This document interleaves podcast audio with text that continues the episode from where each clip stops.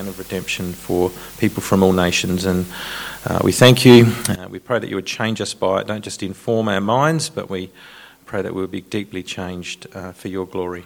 Uh, in Jesus' name, amen. Okay, so reading from Romans 9, verses 1 to 29. It's up on the screen as well. I speak the truth in Christ. I am not lying. My conscience confirms it through the Holy Spirit. I have great sorrow and unceasing anguish in my heart, for I wish that I myself were cursed and cut off from Christ for the sake of my people, those of my own race, the people of Israel. Theirs is the adoption to sonship, theirs the divine glory, the covenants, the receiving of the law, the temple worship, and the promises. Theirs are the patriarchs, and from them is traced the human ancestry of the Messiah, who is God over all, forever praised. Amen. It is not as though God's word had failed, for not all who are descended from Israel are Israel, nor because they are his descendants are they all Abraham's children. On the contrary, it is through Isaac the offspring will be reckoned. In other words, it is not the children by physical descent who are God's children but it is the children of the promise who are regarded as Abraham's offspring. For this was how the promise was stated At the appointed time, I will return, and Sarah will have a son. Not only that, but Rebekah's children were conceived at the same time by our father, father Isaac. Yet, before the twins were born, or had done anything, good or bad, in order that God's purpose in election might stand, not by works, but by him who calls, she was told, The older will serve the younger just as it is written, Jacob I loved, but Esau I hated. What then shall we say? Is God unjust? Not at all. For he says to Moses, I will have mercy on whom I have mercy, and I will have compassion on whom I have compassion. It does not, therefore, depend on human desire or effort, but on God's mercy. For Scripture says to Pharaoh, I raised you up for this very purpose, that I might display my power in you, and that my name might be proclaimed in all the earth. Therefore, God has mercy on whom he wants to have mercy, and he hardens whom he wants to harden. One of you will say to me, Then why does God still blame us? For who is able to resist his will? But who are, you, human being, to talk back to God? Shall what is formed say to the one who formed it, Why did you make me like this? Does not the potter have the right to make out of the same lump of clay some pottery for special purposes and some for common use? What if God, although choosing to show his wrath and make his power known, bore with great patience the objects of his wrath, prepared for destruction. What if he did this to make the riches of his glory known to the objects of his mercy, whom he prepared in advance for glory? Even us, whom he also called, not only from the Jews, but also from the Gentiles.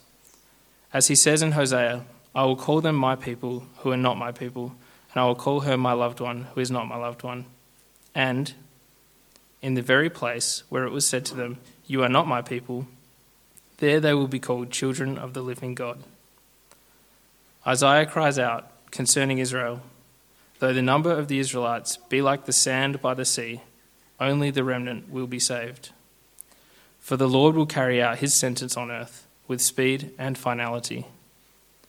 It is just as Isaiah said previously Unless the Lord Almighty had left us descendants, we would have become like Sodom we would have been like Gomorrah. Uh, friends, uh, let's pray together before we start. I'm going to pray. Our gracious God and Heavenly Father, we thank you for your word. Uh, Father, we, um, we pray this morning that you might uh, lift our eyes to the reality of who you are. Uh, Father, give us a right sense of wonder and awe and reverence and a, right fear before you.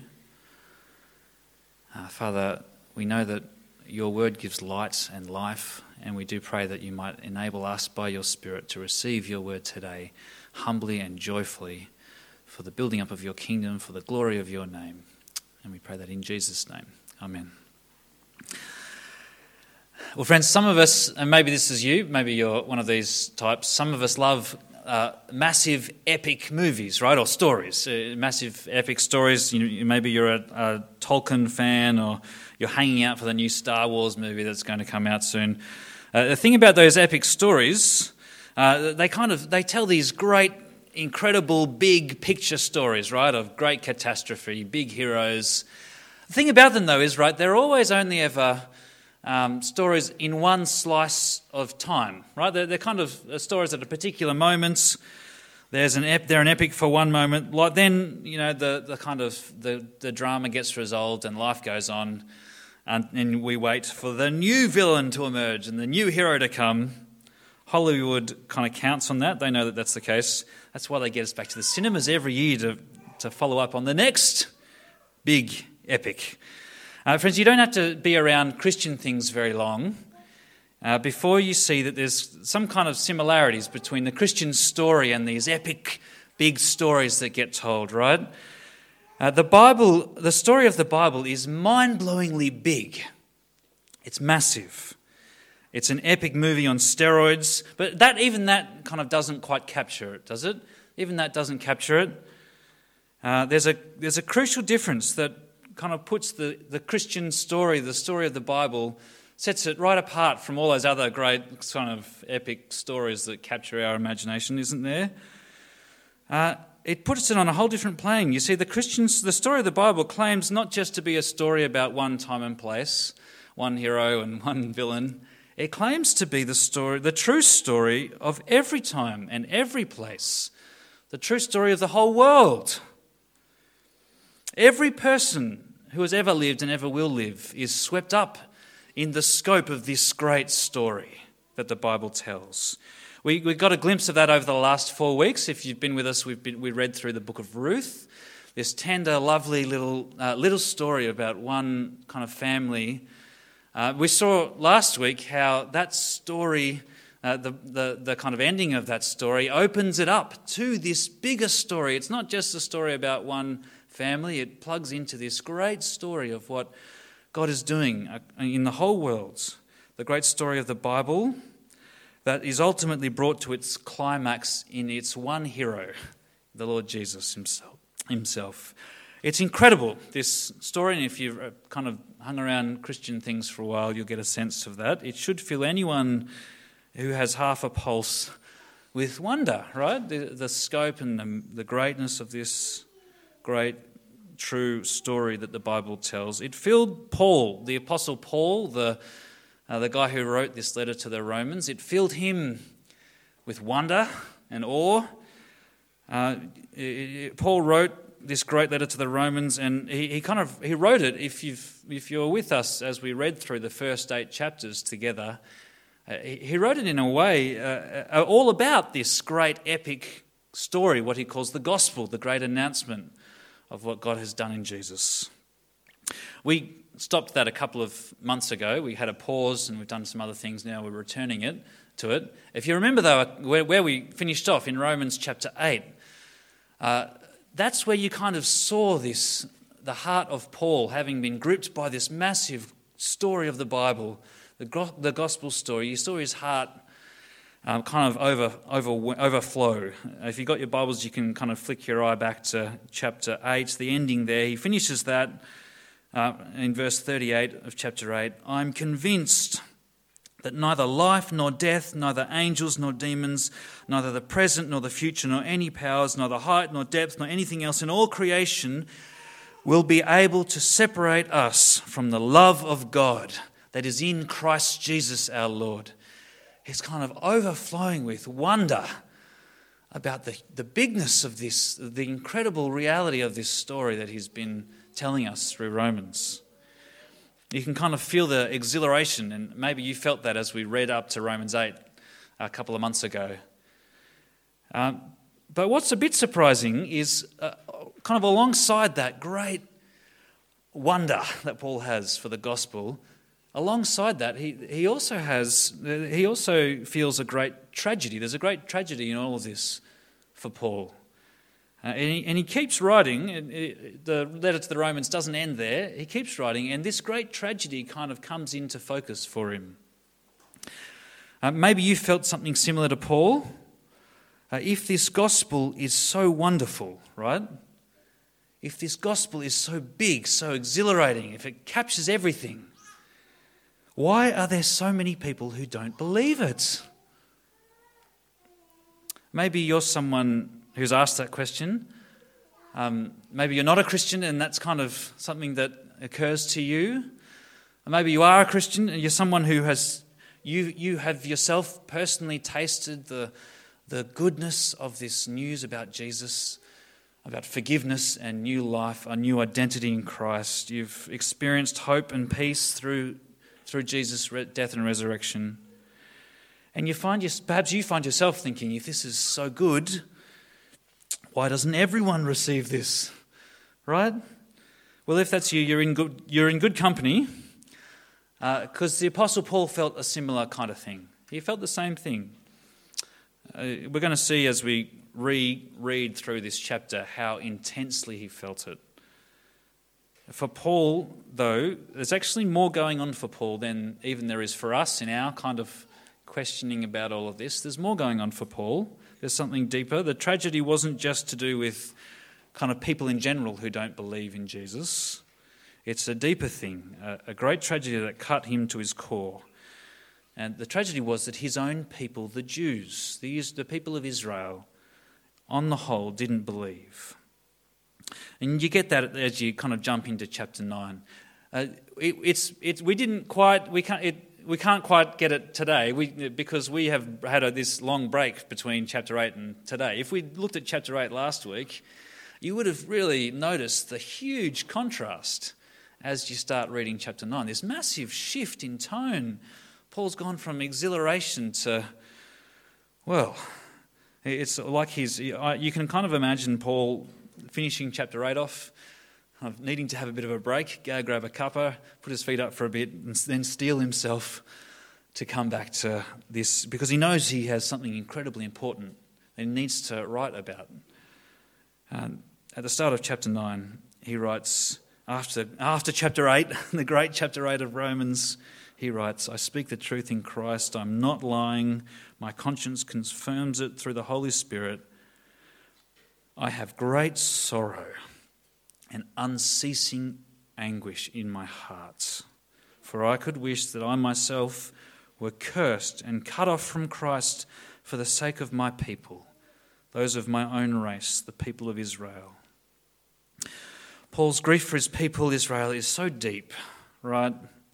And you can see there, he says that he would, even if it were possible, he knows it's not possible, but his grief for them is so deep that he, he says, if, if it were possible, I'd give up my own salvation for them. That's, he knows he can't, that's how he feels. He looks around at the world of his day and he sees that the vast majority of the people of the Messiah, the people of Israel, the vast majority of them haven't recognized their Messiah. They, they haven't seen him for who he they've rejected him. Not all of them, of course. The first Christians were all Jews, and Paul himself's a Jew. But on the whole, while the great news of Jesus went out and spread over the world, on the whole, the people of Israel, the people of the story of God and his world, on the whole, they didn't believe. It can be hard to, for us, I think, to see how big a problem this was for the first Christians right, just after Jesus. We're, we're kind of uh, pretty removed from it, but it was a massive issue. It was Paul's anguish about this wasn't just because he's related to these guys.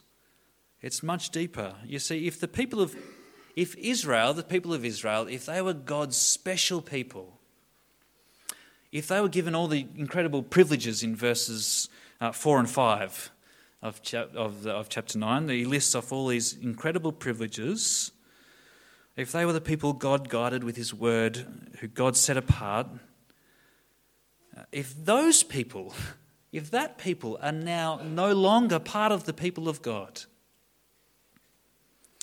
if they have rejected God's Messiah, Paul knows that that can raise huge questions. That can raise huge questions, not just about his own grief about his own people, but huge questions about God and his faithfulness his ability to follow through on his plans, his promises. Paul knows that for some people, the reality of Jewish unbelief in Christ, in Jesus, will cause them to, to despair and to stop trusting this God. We're going to trace Paul's thought, his kind of, I'll put it there on your outline, Paul's consolation, his, his way of uh, reflecting on this.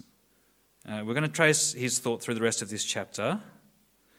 It's a really important chapter. But in, in, in essence, I think for us to hear it rightly, uh, Paul really wants us as readers to have our own kind of Copernican revolution. Have you heard of the Copernican revolution in the 16th century? The astronomer Copernicus famously kind of showed that the sun uh, and stars don't go around the earth, but the earth and planets revolve around the sun. Uh, this phrase, the Copernican revolution, became, has become something of a symbol, right? A, a symbol for a complete shift of centre, a complete change of centre. Uh, friends, we won't hear what Paul is saying in Romans 9 properly unless we have our own kind of spiritual Copernican revolution in how we think about God. We naturally think of ourselves at the centre. Uh, we naturally think of that. God and everything else and the people around me revolve around me. Romans 9 is going to force us to have this kind of total shift of center. We, God is God, we're not. He's at the center and we revolve around Him. Well, with that, let's look at sort of Paul's response to this dilemma, this anguish that's before him. Now, we'll just we'll work through, and if you have your hand out there, you can see there's a bit of an outline that might help you keep up with where we're up to. Uh, the first, he, he opens this chapter by opening up this pain he feels, this great anguish about the unbelief of Israel.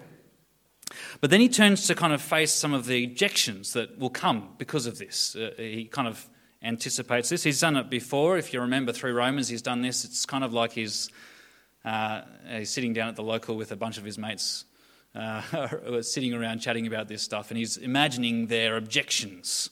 So as he's writing this, he's imagining all the all the kind of objections these these imaginary friends are going to be throwing at him as he's saying this. Uh, and the first one, uh, and you can kind of picture the scene, right? He's imagining someone saying, "Aha!" Right? What good is your God, Paul? Right? What good is your God if he set the nation of Israel apart and now they've rejected him, right? If God's behind Israel and now they've walked away, what good is he? Hasn't his word failed? Doesn't this show that he's not powerful? He's made great promises. Doesn't this show that he can't carry through with them? And you can see as we read on, Paul says, no. The fact that on the whole Israel hasn't recognized their Messiah that it doesn't actually change anything about God and his plans and his power.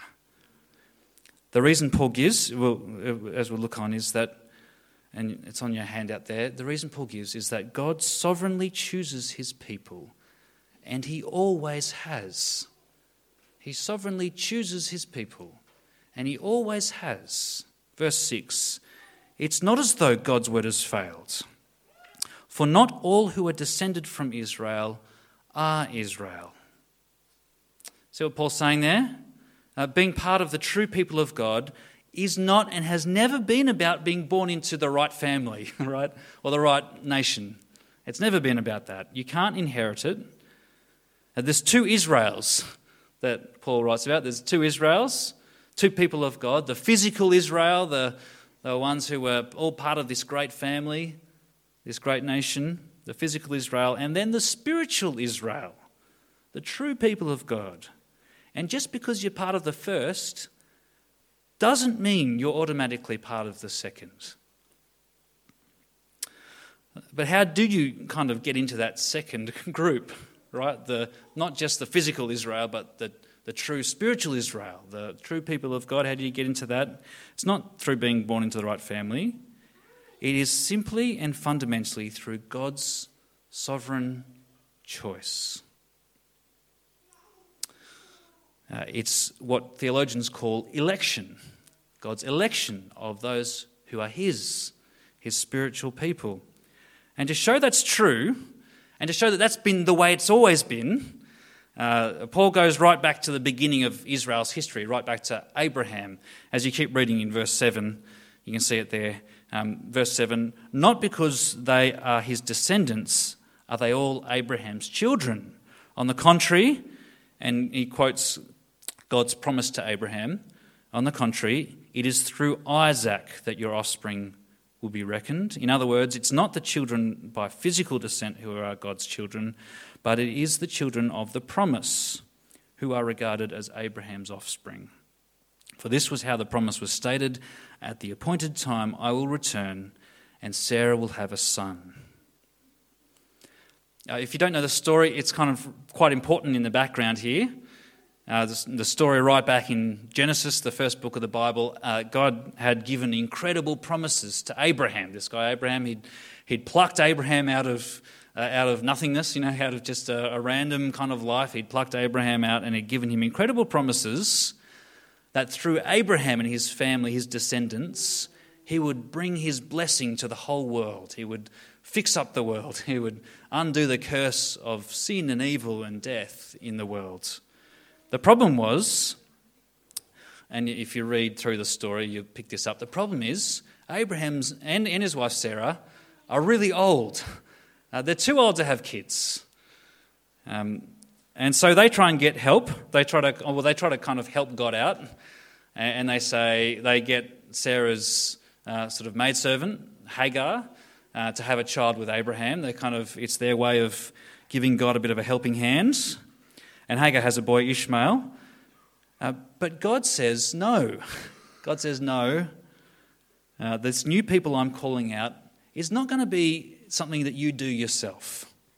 It's going to be my creation. It's going to be my creation. Uh, this line of promise isn't your doing, Abraham. It's not your doing, it's mine, and I will carry it through. I've chosen uh, that it's through Sarah's son that this promise will continue on, even though it's impossible in your eyes. And if you know the story, the impossible happens. Sarah miraculously has a baby, uh, a 90 year old in the maternity ward, right? Uh, it, it gets even clearer, though, as you go on. Isaac himself has two sons. Uh, this is Isaac is uh, Abraham's son. He has two sons of his own, Jacob and Esau. Uh, but then they're by the same mother. They're, they're not by different mothers, they're by the same mother. And it's like Paul is highlighting, as you read on in verse 11, it's like Paul's highlighting here that there's nothing that separates these two kids from Isaac. There's nothing that sort of differentiates. Verse 11 Yet before the twins were born or had done anything good or bad, in order that God's purpose in election might stand, not by works, but by him who calls, she was told, The older will serve the younger. It's kind of total reversal of what they thought it should be, that the younger should serve the older, but uh, uh she, uh, Sarah, uh, Rebecca was told the older will serve the younger, just as it is written, Jacob I loved, Esau I hated. That's a really strong little phrase, probably a, a, a turn of phrase, kind of like what Jesus says when he says, uh, You can't follow me unless you hate your father and mother. He's using kind of an e- extreme language, not, not meaning you should be filled with hateful thoughts towards that person, but uh, a kind of um, comparison, a preference. Uh, he's saying here that uh, God's preference lay with Jacob and not with Esau. His choice to bless lay with Jacob and not Esau. God chose Jacob and not Esau. If you know the story, you'll know that it wasn't, it's really important, it wasn't because Jacob was a nice guy, right? It wasn't because he was a fine, upstanding citizen. His name, you, uh, you know what Jacob's name means, right? The name Jacob. Sorry, Jake. It means uh, deceiver. Uh, uh, the one who kind of, yeah, it means something like deceiver. and, he, and that's what he was. He was a liar, he was a cheat. But God chose Jacob, the younger son, before either of them had done anything good or bad. In order, Paul says, that his purpose in election might stand in order that his promise would continue and it would be clear to everyone that it carries on not by works, not by impressive people kind of partnering with God and giving him a bit of help. People who God is lucky to have in his side. Right? No, his great purpose, his plan to bring blessing to the world, to defeat sin and evil, to set up his eternal kingdom, would be carried out not by works, but by his own sovereign will and purpose and choice, his call, his election. Well, you read on, and uh, the, the objections keep coming. You can tell this is quite a, Um, you know, it's going to raise a few issues for lots of people. Paul anticipates that. He, the objections keep coming in verse 14. Paul hears, uh, he kind of hears this objection and it kind of flows on from that. If, if this is true, then isn't God unjust? Isn't he, is, isn't he not right in doing this? To call some and not others? Isn't he unjust? Verse 14, Paul writes, No, he's not at all. Uh, and then what he does is he goes to another part of Israel's story, the story of Moses and the Exodus, right? Uh, Abraham's descendants, if you know familiar with the story, Abraham's descendants wind up in Egypt. They're enslaved by Pharaoh. God leads them out with great signs and wonders.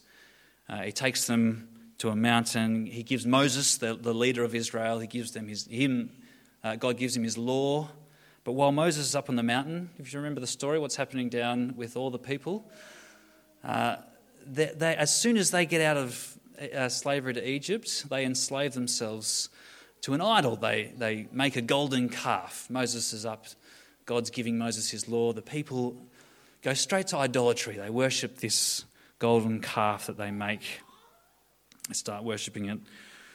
Uh, and Moses comes down and he's red hot, angry, right? He's full of anger as he comes down the mountain back to Israel, this people. He, he takes the stone tablets that had the law broken on them, that God's good law had been given, he takes them and smashes them, he throws them down. And there's a terrible judgment of God on his people, Israel. You'll read about that, in which thousands of people die. And then Moses goes back to God to plead for his people, for this people of Israel. Moses goes back to God and pleads for them. And it's, and it's in that context, that story, uh, it's in that where it's totally clear, right? That story, it's in that context where it's totally clear that the people don't deserve it. The people do not deserve any relationship with, with God. What they deserve is his judgment.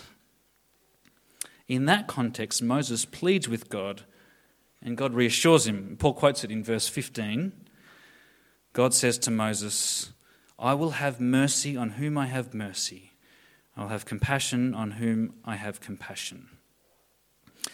And then God gives Moses back uh, a new set of tablets, uh, old tablets, not new ones like we have, uh, proper stone tablets. Uh, he gives them a new set with the law written on it, and he goes back down. The story continues. Israel is not wiped out incredibly. And the story goes on of God and Israel. You're, at the end of that story, you're not left, you're not left angry about the injustice of God. Right? You're not left kind of thinking, God was not just there. The incredible thing is not that he should judge. The incredible thing is that he should not judge. The incredible thing that he is that he would have mercy on anyone at all. That's the incredible thing. No one deserves it, but He gives it anyway. Not because they deserve it, but because of His free and open and sovereign grace. And in verse 16, as you keep reading through this really um, confronting chapter, right, verse 16, Paul gets to the heart of what he wants to say. Being a part of God's people, Paul says, uh, is always because of God's mercy and not because of our desire or effort. That's what we kind of, uh, the verse we had up for the kids' talk. It's always because of God's mercy, not because of our desire or effort. And if you think about it, right, if you just kind of pause and think about it, that kind of makes sense, doesn't it? It, it should make sense, if, especially if you've read Romans up to this point. Uh, if there was something that God saw in us, right, some kind of inner divine spark, or some kind of if He saw that we were actually a bit better than everyone else, and that's the reason that He calls us or chose us, then that wouldn't, that wouldn't be His free mercy. It would be something that we have contributed, we've earned. It wouldn't be grace. And we would all be under the terrible burden of never knowing if we actually had the right stuff if we actually if we actually were good enough. What's more, if, as you go, if you followed Paul up to now, this really just flows out of everything he's said up to chapter 8.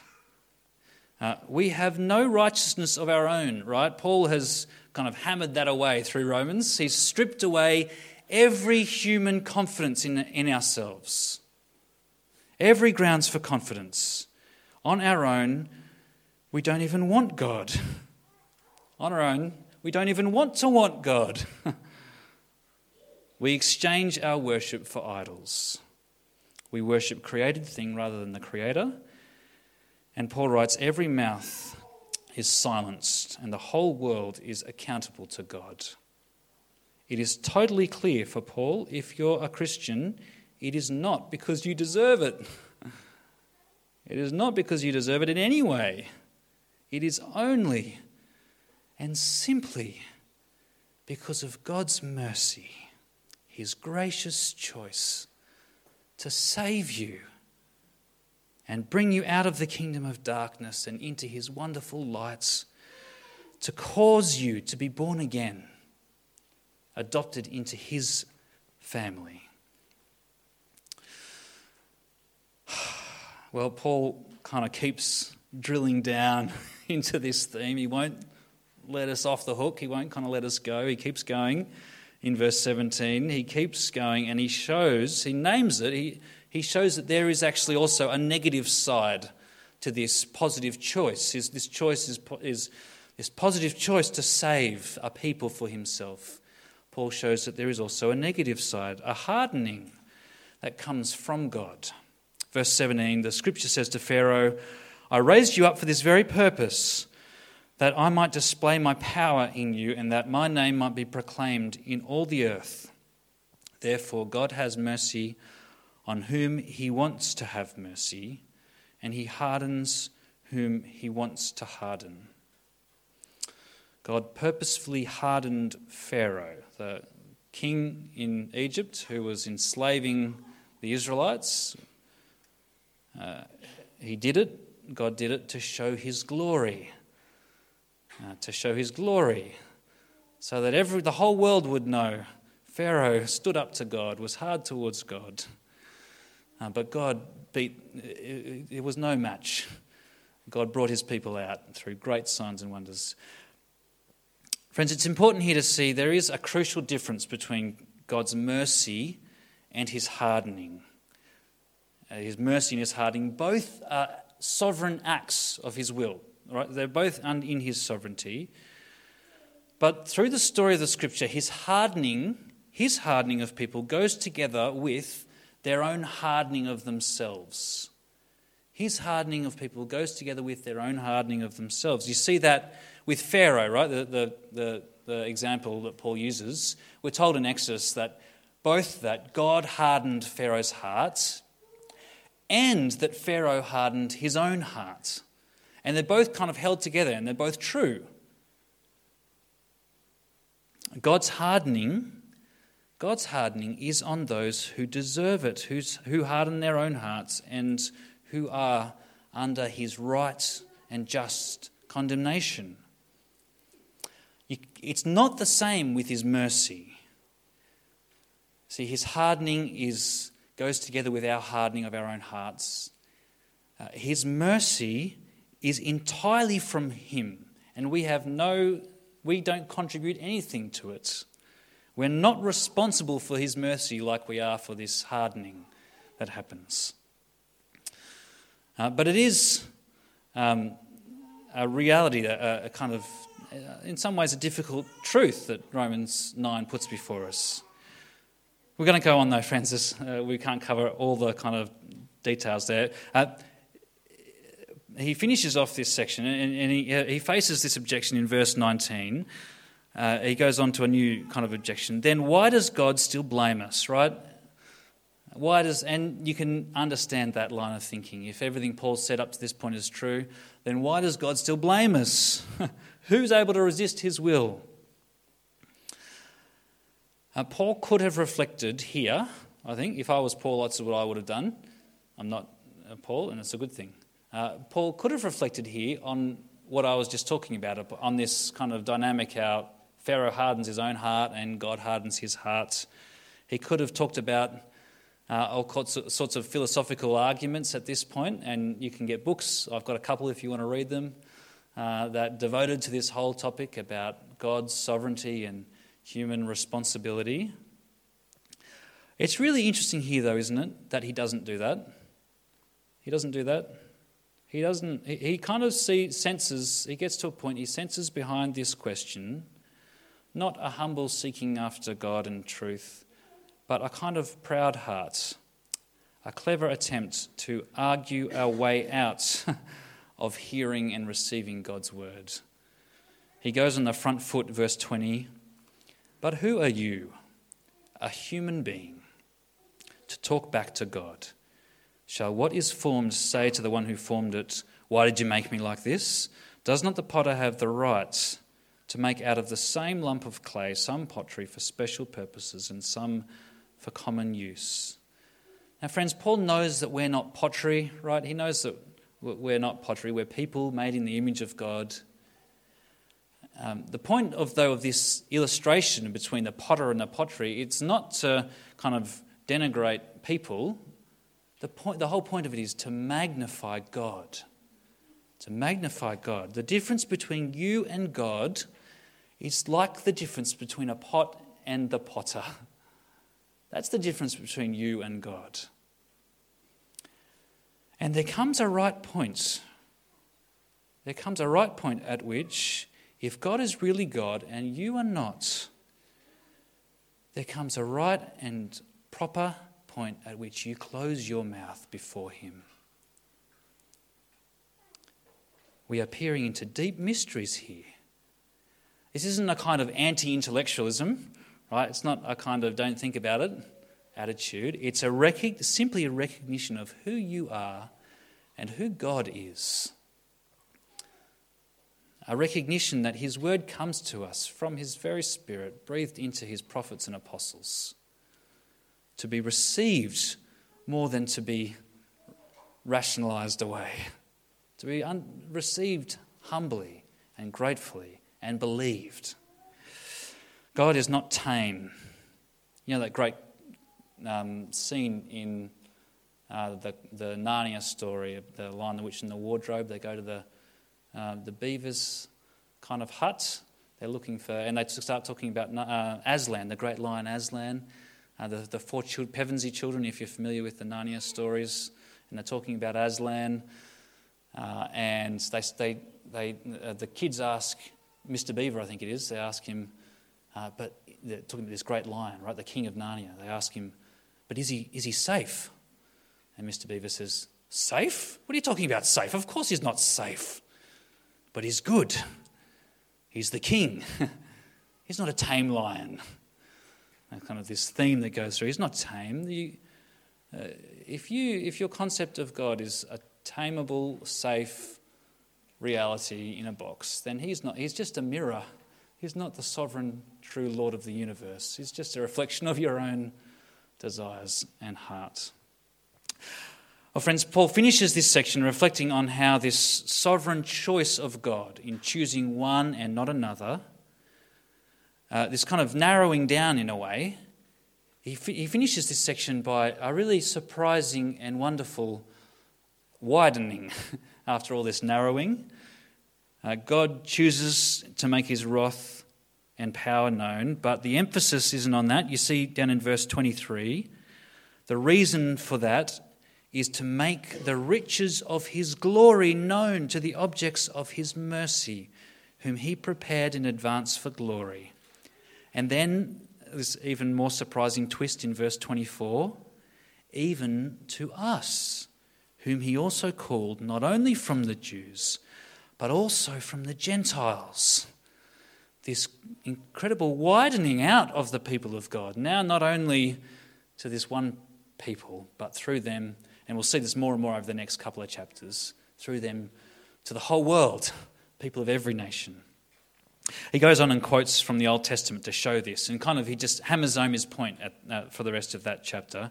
God's people have always been uh, the overflow of his powerful mercy, his choice.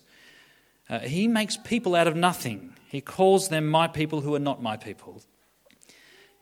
Uh, he preserved Israel through the Old Testament, and you, that last quote there uh, if it wasn't for God and his sovereign care and choice of them, they would have been totally wiped out, like Sodom and Gomorrah. It's all by him and his power, his mercy, his choice. Friends, how, how, do we respond to all this? What do we make of this really strong presentation of the sovereign mercy of God in calling a people out for himself? Um, perhaps you're not a Christian today. It's wonderful that you're with us.